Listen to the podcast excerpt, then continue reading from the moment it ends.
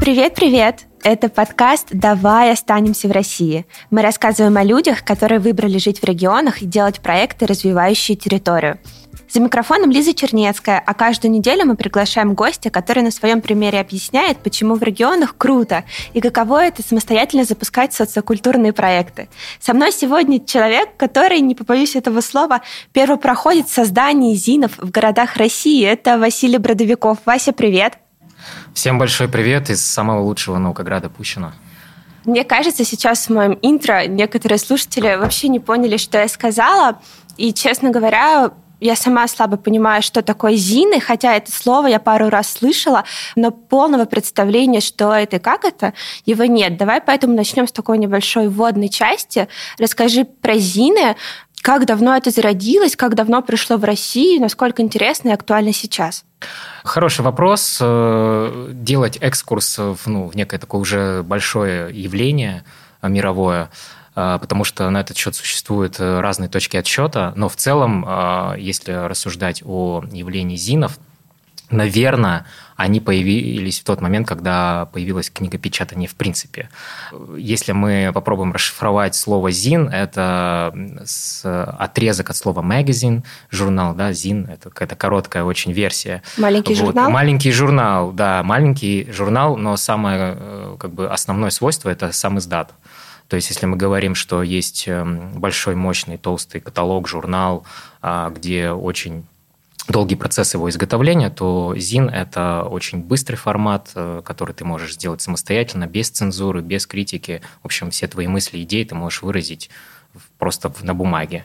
Суть Зина в том, что ты можешь сегодня использовать его как яркую форму самовыражения. Сейчас, в эпоху креативных и онлайн-медиа, этот инструмент вдруг всплыл, в противовес, наверное, опять-таки же эпохи глянца, э, эпохи больших э, каких-то ну, студий или компаний. Чего-то которые... такого вылизанного, красивого, да, глобального. Да, то есть когда все причесано и когда все как бы оплачено, да, и большая есть ну, цензура, не знаю, редактура, можно так сказать. Как ты решил сделать свой ЗИН? Это интересная история. То есть я когда приехал жить в Пущино, это было примерно пять лет назад, Началось все с того, что я, как любой приезжий гость, турист, ну, я приехал ненадолго, как мне казалось, начал исследовать среду вокруг себя. И первое, с чем я столкнулся, это топонимы, местные названия разных локаций. И не всегда это было понятно, где я нахожусь. Там зайчи уши, зайчик, три поросенка, Валюша, Катюша. Ну, то есть народные названия, которые остались либо от каких-то магазинов, мест, да, или просто сложились вот э, исторически так. Часто спрашивая жителей разного возраста, а, разных категорий, э, не всегда мне точно давали понять, где это находится. Но каждый что-то под этим подразумевал свое. Вот. И мне стало интересно а, исследовать это и как-то выразить в каком-то виде. И первое, что я сделал, сделал карту. Просто задизайнил новую карту. Первую карту, которую я сделал, а, на ней я попробовал отразить э, во-первых, местные названия, топонимику, какие-то основные достопримечательности, ключевые, да, как мне казалось, которые притягивают жителей и туристов. Вот. И эту карту я, в общем-то, стал как-то распространять. Ее живо обсудили на форуме местном. Что сказали? Э, покритиковали очень хорошо. Ну, у нас, э, если кто знает, в малых городах есть форумы, где жители не стесняются в выражениях. Вот. В общем-то, основной был такой посыл от жителей, что это за выскочка, приехавший, который сделал столько ошибок. Вот, а потом выяснилось, что на самом деле это не ошибки, а просто разные поколения и разные слои жителей, которые одни родились, другие приехали когда-то, другие недавно приехали, и они э, в силу возраста, поколения, разной эпохи одно и то же место просто называют по-разному. А как ты собирал названия? Это были исследования? Во-первых, я общался много с людьми, ну, с жителями, просто через знакомых, знакомых, знакомых, искал старожилов, ходил в библиотеку, ходил в музей, рылся в архивах. Ну, то есть как-то так вот не напряженно это все делал для себя, потому что у меня ну, не было заказчика, я это просто делал, потому что мне интересно. Что обогатил этот проект, э, это было чуть уже позже, когда я начал проводить воркшопы со школьниками. Одна девочка мне принесла книжку 97 -го года. Ее выпустил местный учитель русского языка, который собрал все топонимы, описал их, расшифровал и выпустил небольшим тиражом, и тогда и сложилась общая картина по всем э, топонимам ключевым. Вот. Сейчас, конечно, 21 год 21 века, есть молодежь, которая э, по-иному называет некоторые места, и, э, собственно говоря, этот процесс достаточно живой. А эта карта живет, ты ее как-то обновляешь или выпустили с теми названиями и все? Естественно, карта вышла в 2017 году, по-моему, первая версия с того момента а, уже вышла куча итераций, потому что, естественно, я внес очень много правок по просьбе жителей. А как ты считаешь, эта карта повлияла на туризм? Повлияла, наверное, не карта, а то движение вокруг вот этих э, проектов, которые я стал делать. То есть э, моя позиция, что если тебе что-то не хватает, возьми и сделай. Ну, то есть все лучше рождается от дефицита.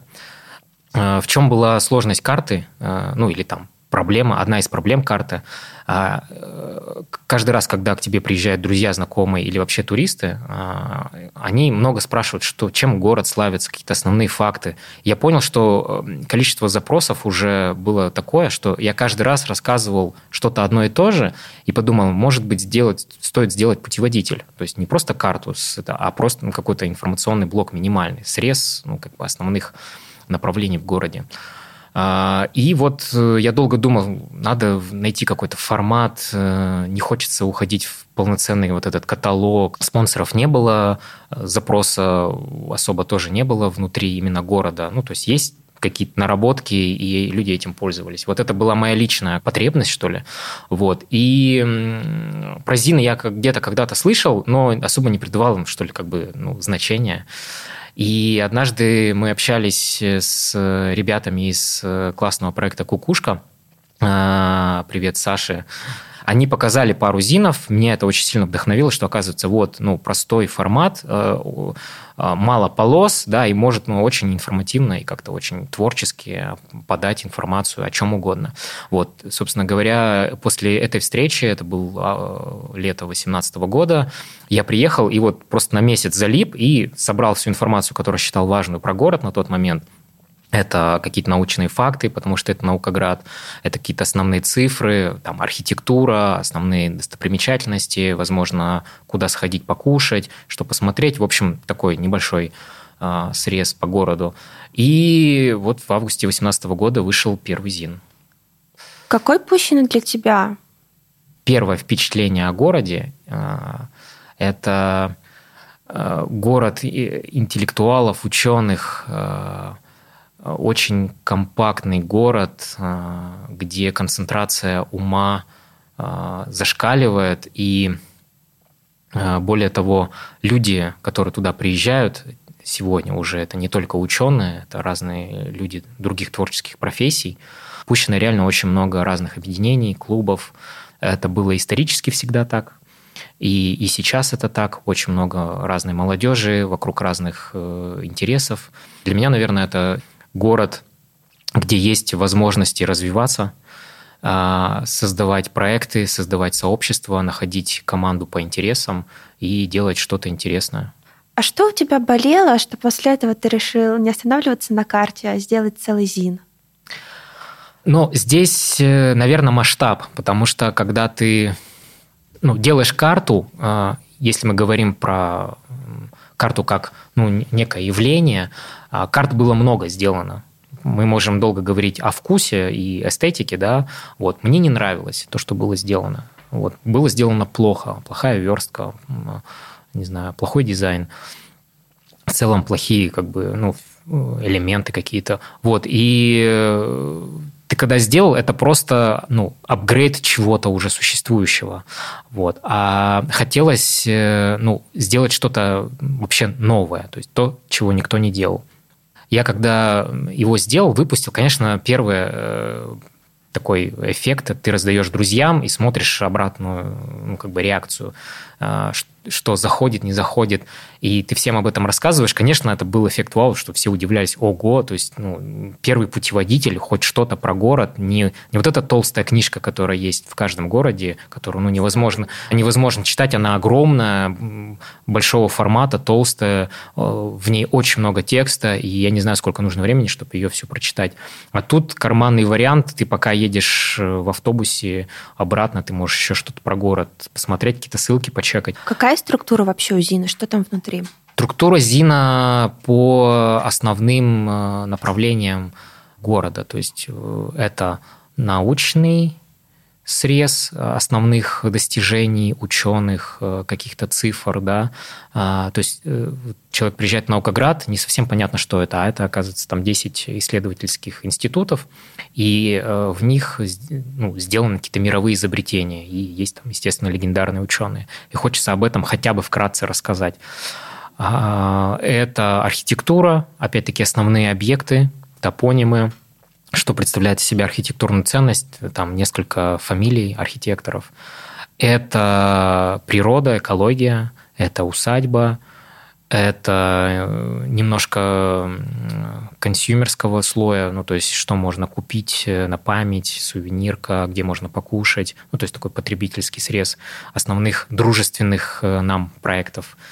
Вот, ну, и это как какой-то набор линков э, тоже, где можно дополнительно еще почитать в сети. Что самое сложное в создании Зина и что в нем самое важное? Э, сам Зин э, ну, это культурная единица, которая в городе имеет определенный вес, и это как инструмент, то есть это может быть средство самовыражения, это может быть средством работы со школьниками как продукт, да, то есть э, приходите на мастер-класс или на воркшоп, и по итогу мы получим какой-то продукт. Вот, показываешь ЗИН, и когда ты говоришь, что здесь нет правил, правила только ваши внутренние. Если ну, вам внутри это допустимо, то тогда значит это нормально. И вот эта вот э, свобода, э, независимость, нет цензуры, вот, наверное, это самое ценное в ЗИНе, а самое сложное – ну, наверное, донести э, до какой-то взрослой аудитории, если мы говорим, что это такое. То есть не всегда вот эта вот сложенная бумажка, а, она кажется крутой, дорогой и понятной. Ну, я знаю просто много взрослых людей, которые откровенно не понимают, что это такое, что это очень ценно. Вот. Э, и, наверное, еще одна техническая сложность – это то, что, э, ну, во-первых, ограничения по месту – ну, то есть там достаточно ограниченное количество полос. Он А6 формата? А, Зин на самом деле может быть любого формата. Ну, то есть мы говорим про сам издат. Ты можешь вообще А4 ЗИН сделать, э, просто распечатать А4, как-то скрепить их, как, не знаю, какой-то бухгалтерской вот этой железной скобой или сшить крутыми нитками. Это тоже будет ЗИН. И э, мы делали такие варианты. Вот. Э, произв... само производство, оно может быть любым, формат может быть любой. И вот эта самая сложность, что ты как бы ограничен в технических параметрах, во-первых, какой зин ты хочешь сделать. Если ты делаешь А6 формата книжку, то ты берешь лист А3, э, верстаешь и, и проектируешь таким образом полосы, чтобы когда ты сложишь и там делаешь технический разрез, у тебя это все сложилось в книжку. Понятно, что ты не можешь туда запихать очень много информации. Тебе нужно постоянно, ну, как бы э, э, ограничивать себя в этом плане. И еще, наверное, технический момент – это то, что э, производственный процесс, ты, ты должен понимать всю эту цепочку создания. И вот на моих воркшопах я школьников учу именно делать раскладку. То есть ЗИН от идеи до воплощения проходит целый производственный процесс. И вы должны понимать, как работать с бумагой, с принтером, вообще как коммуницировать с типографией, как, сколько это денег стоит, где найти деньги на ЗИН, да, как он может себя сам окупить и так далее. Ну, вот больше, наверное, сложностей-то никаких и нет. Я смотрю на ЗИН, это такой очень это что-то очень неформальное. Да. Очень милое. Тут просто рисуночки, шуточки и так далее. Какая целевая аудитория? Это вот больше все-таки школьники, подростки или взрослые? Как относятся разные люди к нему? Ну, это, конечно, э, конечно, молодежь это первая аудитория, которая считала этот культурный код, и она сразу же доверилась мне. Взрослым людям, старшему поколению очень сложно это было донести, но а, а, опять-таки же э, знаете, в, каждом поколении, в любом возрасте есть продвинутые люди и достаточно адекватно реагирующие на все вот эти молодежные э, явления. Поэтому, ну, как есть и люди, которые не понимают, и, ну, и ничего не можем с этим сделать, и Возможно, им это не надо. Но в целом, конечно, все, вся творческая интеллигенция, которая нам приезжает, они очень это ценят, и они рады, когда увозят с собой э, какой-то стикер-пак или гифт-пак, в котором входят и все наши зины, карты. Вот тут есть внутри карта в зине, можешь посмотреть. Сколько всего зинов ты выпустил? Ох, я пытался вести счет, но это уже нереально. Мне кажется, это перевалило за тысячу. Я только про первый говорю потому что он с 2018 года выпускается. И если учесть, что у нас был один большой разовый тираж, э, когда к нам приезжали на экспедицию извне ребята из Aesthetic Joyce, мы делали разовый тираж 400 штук. И, конечно, вот одна из ну, таких наверное, технических э, сложностей еще могу добавить, что это надо складывать вручную. А, тебе не складывают? То есть типография отпечатала, типография дальше ты отпечатала. со ножичком режешь и складываешь? И в этом вся фишка Боже Зина, мой. что на самом деле моя идея была не заказывать полностью весь производственный цикл, там, фальцовку, резку, да, на, на автоматических этих э, машинах, чтобы в итоге человек сам брал и складывал. И на всех мастер-классах, где я езжу по другим городам, я привожу, ну, лист, говорю, ребята, сейчас вы можете сложить свой собственный ЗИН и понять, как это работает. Если вам интересно, мы можем с вами сделать ЗИН в вашем городе и разработать. Вот. Э, и, ну, вот, наверное, если вообще сложить все ЗИНы, которые у нас вышли, ну, это точно полторы тысячи, наверное. Полторы тысячи зинов, которые ты собственноручно складывал. Но... В этом есть такая любовь и отдача городу на самом деле. Если честно, если честно, когда мне заказывают уже большую партию, я такой думаю, я, меня уже не хватит, надо в помощь. Я часто зову друзей, говорю, кто готов сложить, помочь мне сложить там 50 штук, э, плачу зинами или там еще чем-то, угощаю кофе. Вот. А кроме зина гида по Пущино и планета Планарий, были ли еще какие-то зины тематические? Да, у нас э, второй зин, который мы выпустили со школьниками, он называется, у него длинное название, но суть его это арт-гид, то есть есть это путеводитель по художественным декоративным артефактам, оставшимся от Советского Союза. То есть там все э, какие-то мафы интересные, э, вывески, художественные элементы, декор, э, э, витражи, шрифты, которые остались трафаретные где-то на стенах, граффити. Ну, в общем, вот мы сделали со школьниками такое исследование, и это стало отдельной картой, отдельным путеводителем, потому что, ну, это вот нереально еще один слой сюда занести. Что с зинами сейчас? Можно ли их купить в свободном доступе? Да, периодически я делаю малые, ну, пополняю тиражи, делаю то есть периодически я делаю, выпускаю, заказываю малый тираж, а, приношу в Академ книгу, и, ну, если там все раскупают. И хорошо а, покупаются, когда прям экскурсии у нас есть. А тебе удалось на них заработать, или это история, там, не знаю, в ноль бы выйти? Ну, слушай, тут, э, во-первых, не было цели заработать. Вот так сразу скажу. Э, была цель сделать что-то новое, ввести какую-то культурную новую единицу, норму. Э, проект, через который можно рассказывать. Вот, например, да, я здесь сижу, и мы там час беседуем про ЗИН, а до этого я тоже кучу лекций прочитал в других городах, э, и в Туле, и в Троицке.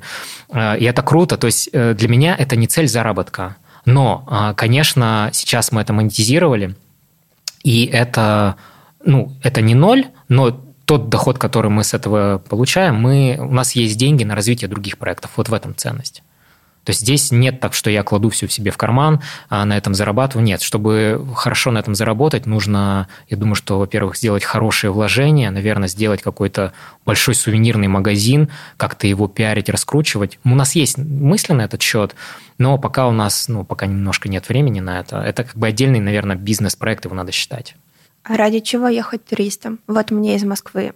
Что в Пущино делать? Ох, да, это хороший вопрос. Прежде всего, э, сейчас большой, э, большое распространение получает средовой туризм. Это когда э, небольшие группы туристов приезжают за чем-то конкретным, и у вас есть маршрут, но в любой момент вы можете с этого маршрута отойти и немножко застрять больше на каких-то элементах. Это раз. Во-вторых, вы можете погрузиться в те локации, которые всегда закрыты для обычного жителя, например, ну, какие-нибудь институты научные. А и, туда пускают? Да, туда пускают, и мы можем договориться. Вот. И в-третьих, вы можете пообщаться с классными людьми, которые развивают город. Зачем ехать в Пущино, если сделать небольшую ремарку, спроектированный в 60-х годах. Он спроектирован э, Гипрони, это была такая архитектурная большая студия э, в Советском Союзе, которая проектировала э, города. Вот. И они спроектировали наш город, ну не только наш, а комплексно, и это представляет ценность как ансамбль модернизма.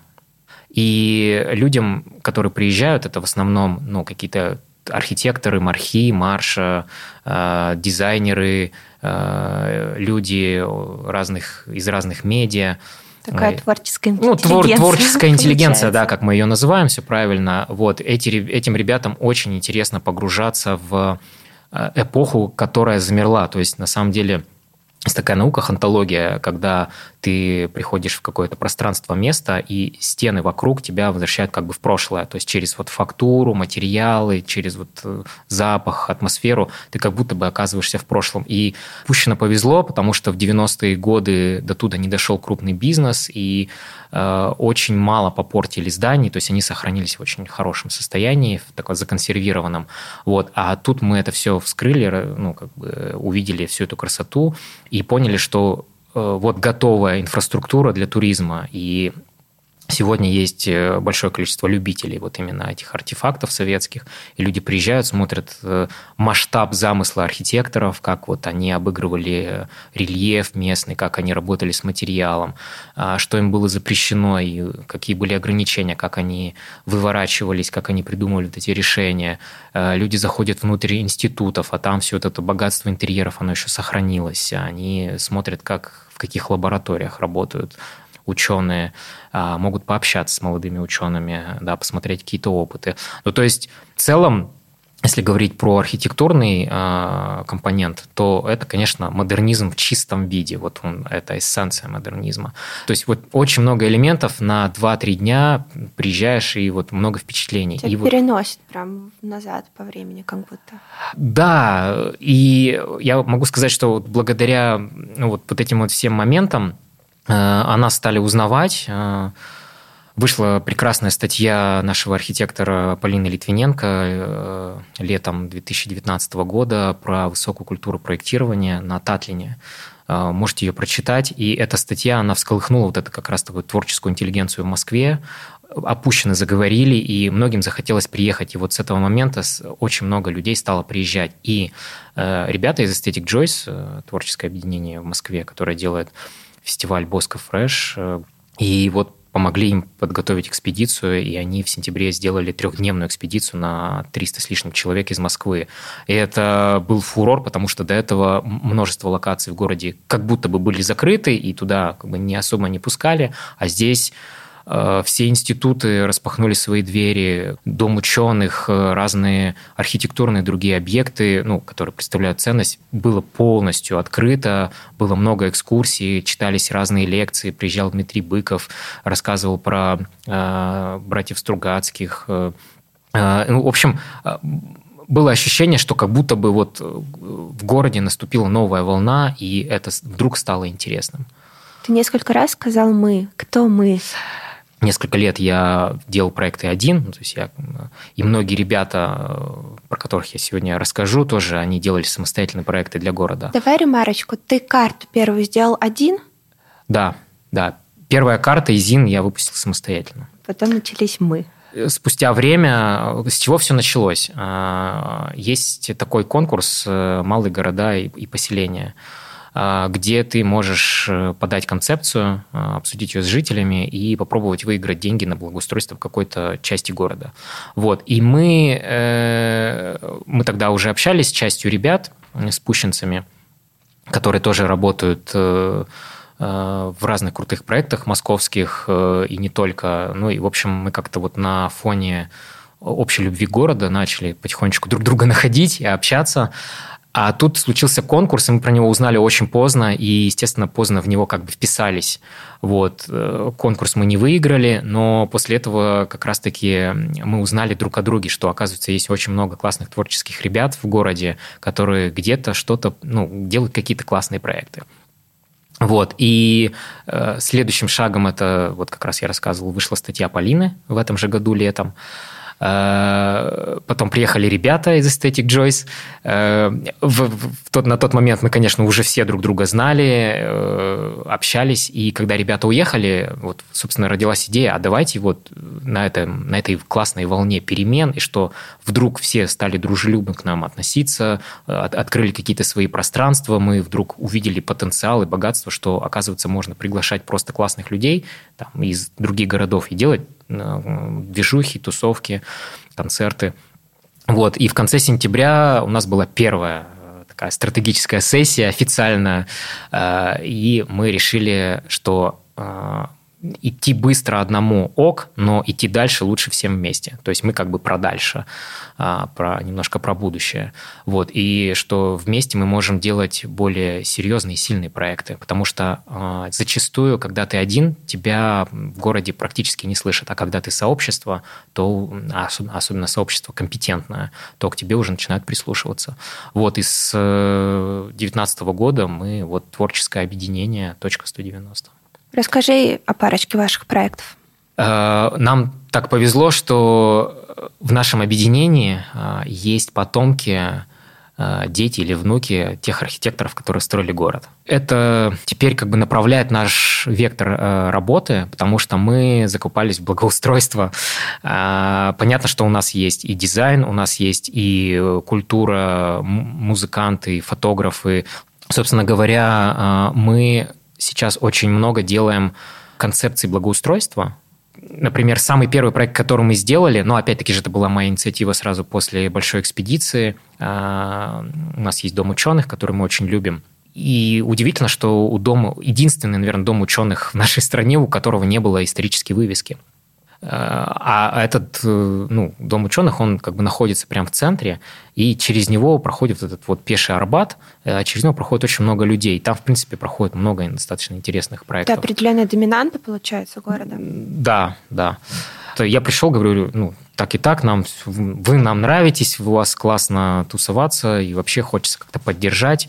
Я предложил сделать вывеску общем-то, я разработал специальный шрифт, потому что э, руководство попросило меня только не академический шрифт какой-то, не классический, потому что мы себя немножко позиционируем как а, такой очень творческий дом ученых, в котором в свое время было очень много а, и в Советском Союзе выступающих, и джазовые коллективы, джазовый фестиваль там часто проходил, и сейчас проходят концерты. В общем, давайте сделаем такой какой-то динамичный шрифт с отсылкой на джаз, вот как-то вот, и при этом надо сохранить а, графику советского модернизма. Я вчера смотрела, очень клевый шрифт. Да, правда. да, да. Мы долго, ну, как бы над ним работали, именно с точки зрения, как мне казалось, что я разработаю вывеску, и мы ее быстро повесим. На самом деле нет. Мы э, очень долго это все согласовывали. Надо было собрать пакет документов, под, сделать дизайн-проект, подать его в область, э, договориться с подрядчиками, кто будет делать. Э, и, в общем-то, эта история у нас получилась. Она затянулась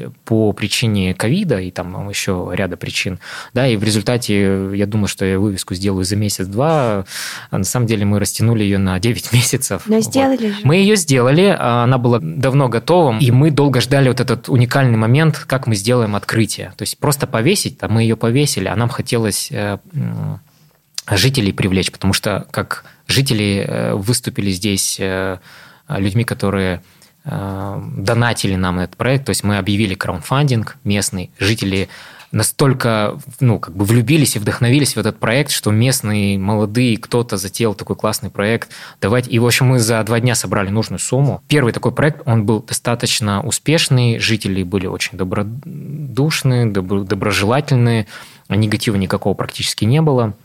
И вот э, через этот проект мы заявили там э, о себе, о себе, да, то есть мы рассказали, кто мы, чем мы занимаемся, э, как, какие у нас планы, вот. И уже после стали пробовать предлагать администрации какие-то проекты по благоустройству, потому что все время бывает так, что у них нет времени, нет компетенции, не всегда они понимают, как сделать это лучше. И а мы говорим, что ну, подумали, решили, что действовать немножко на опережение и стали предлагать им, ну, зная о том, что сейчас происходит, какие-то на, наши видения, наши, наши концепции. Честно говоря, вот ты сейчас рассказываешь, и у меня создается впечатление, что это отчасти какая-то утопия, потому что вы приходите, вас все поддерживают, горожане рады, там правительство приходит, вас тоже поддерживает. Действительно ли Пущино такой пластичный город, в котором возможны изменения. И, наверное, знаешь, очень важно, действительно ли горожане хотят и понимают, что нужно меняться, или все, что происходит, это только благодаря тому, что вы идете и это пробиваете, условно говоря? Вопрос очень хороший. Я даже, ну, не знаю, он, наверное, отчасти философский, отчасти тут много сутинга.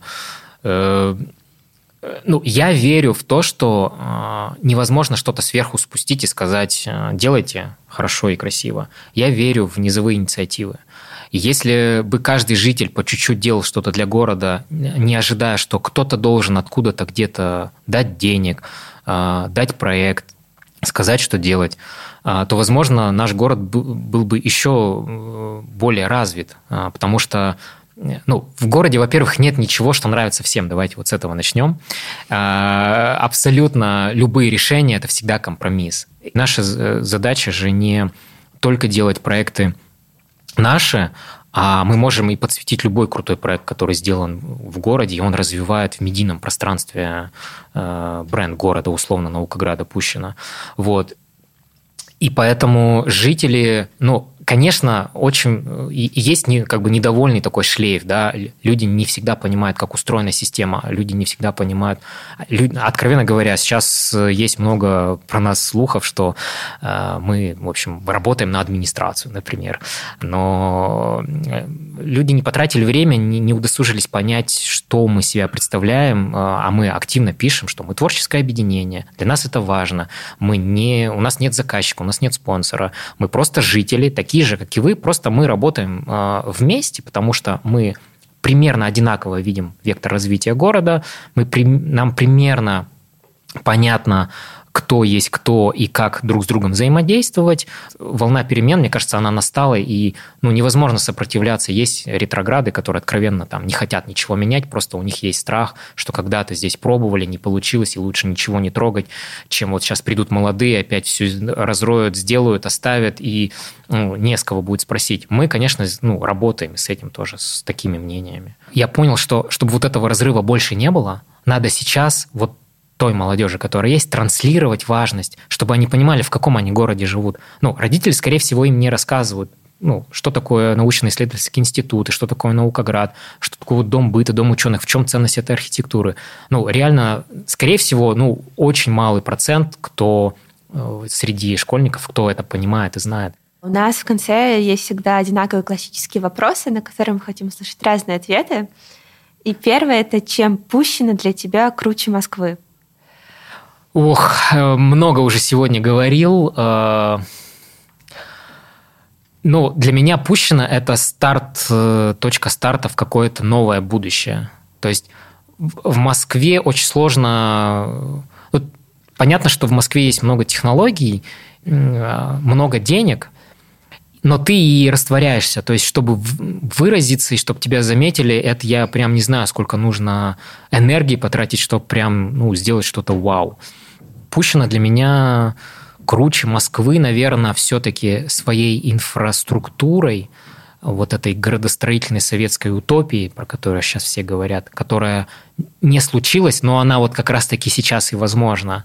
А, моногород, построенный вокруг идей науки, а наука сегодня, а это шире, чем просто какое-то фундаментальное исследование – это на стыке прикладного, то есть ты можешь соединить архитектуру, музыку, дизайн, науку, и может родиться что-то, чего еще не было. И все-таки я верю в то, что мы развиваемся через э, соединение разных э, областей. То есть у нас междисциплинарная команда. Почему мы и выстреливаем? Потому что мы можем создать инсталляцию, которая будет в себе отражать все, науку, культуру, дизайн.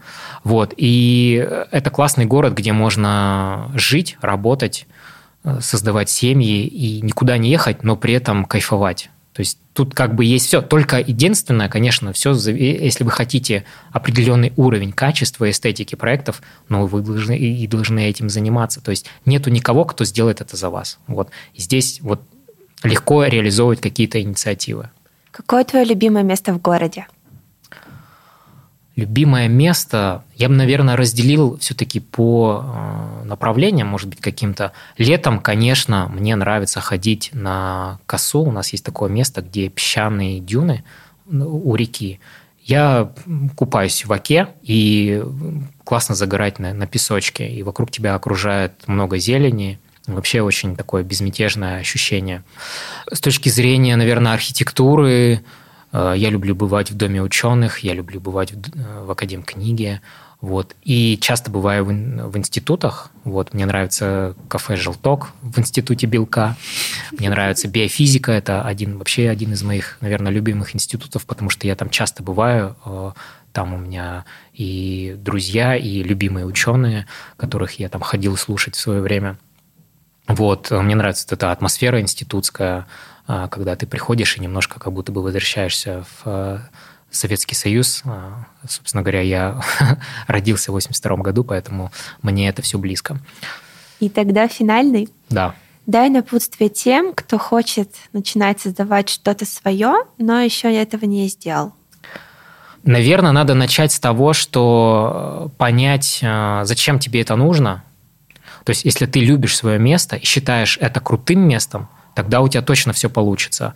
И нужно не бояться начинать что-то делать, что-то маленькое через там, призму своей какой-то профессии или компетенции. Пусть это не будет сразу масштабно, но начинать. То есть у нас есть четыре принципа, я их тоже придерживаюсь. Мои личные принципы – это делать то, что э, важно кому-то еще, кроме тебя, делать то, что сложно, и никто не может это больше сделать. И делать это, вовлекая других людей в это.